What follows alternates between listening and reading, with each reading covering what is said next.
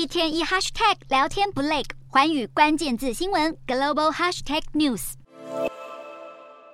跟着音乐扭腰摆臀，热门影音分享平台 TikTok 受到许多民众喜爱，年轻人更花上大把时间使用。不过，由中国公司字节跳动所拥有的 TikTok 却长期被美国政府质疑会不当取得美国用户数据传回中国，因此指出 TikTok 会构成国安风险，应该要全面禁用。美国联邦众议院中国问题特别委员会共和党主席盖拉格在与 TikTok 代表会面讨论 TikTok 的美国数据安全计划后，还是打算提出在美国全面禁止 TikTok 法案。对此，TikTok 希望能向盖拉格再进行一场简报，并指出，因为很难在一场简短会谈中就已经酝酿两年的国安提案进行实质性的深入说明。不过，不是只有盖拉格认为应该禁用 TikTok，民主党及联邦参议院情报委员会成员班奈特更指出。苹果和 Google 应该在应用程式商店下架 TikTok。对此，TikTok 反击指出，班奈特得到的消息都只是误导性报道。过去三年，TikTok 寻求向华府保证，美国公民个资不会外泄，TikTok 的内容不会被中国共产党或任何受到北京影响人士操纵。不过，现在看起来，美国当局依然不相信。众议院外交事务委员会计划这个月表决封杀 TikTok 法案。